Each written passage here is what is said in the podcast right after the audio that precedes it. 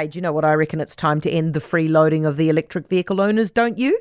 Because the big news, as I just mentioned today from the Chris Hipkins government, is that, is that they're going to raise the petrol tax again, which is kind of weird because only two months ago they were giving us a discount on it because apparently it was too expensive. Well, it just hit three bucks in Wellington again. They're freaking out.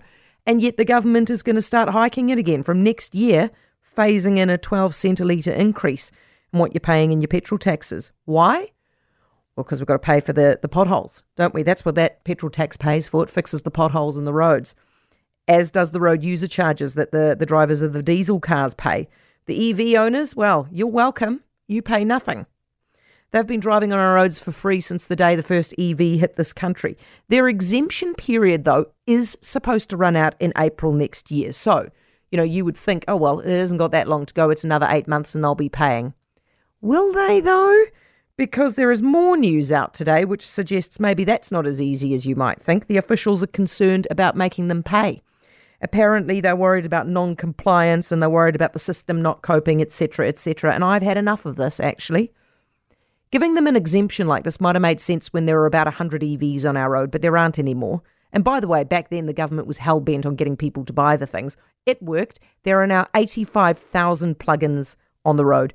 They create more potholes than your average petrol or diesel car because they're heavier. They're more likely to be owned by wealthy people than poorer people. It is obscene to allow wealthy people to drive for free while charging poorer people more to fix the potholes.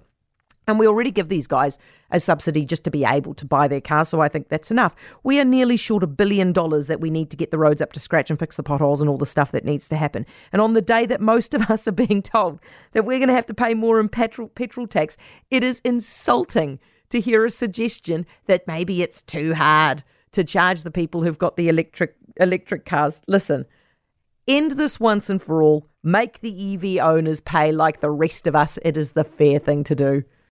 For more from Heather du Plessis-Allan Drive, listen live to Newstalk ZB from 4 p.m. weekdays or follow the podcast on iHeartRadio.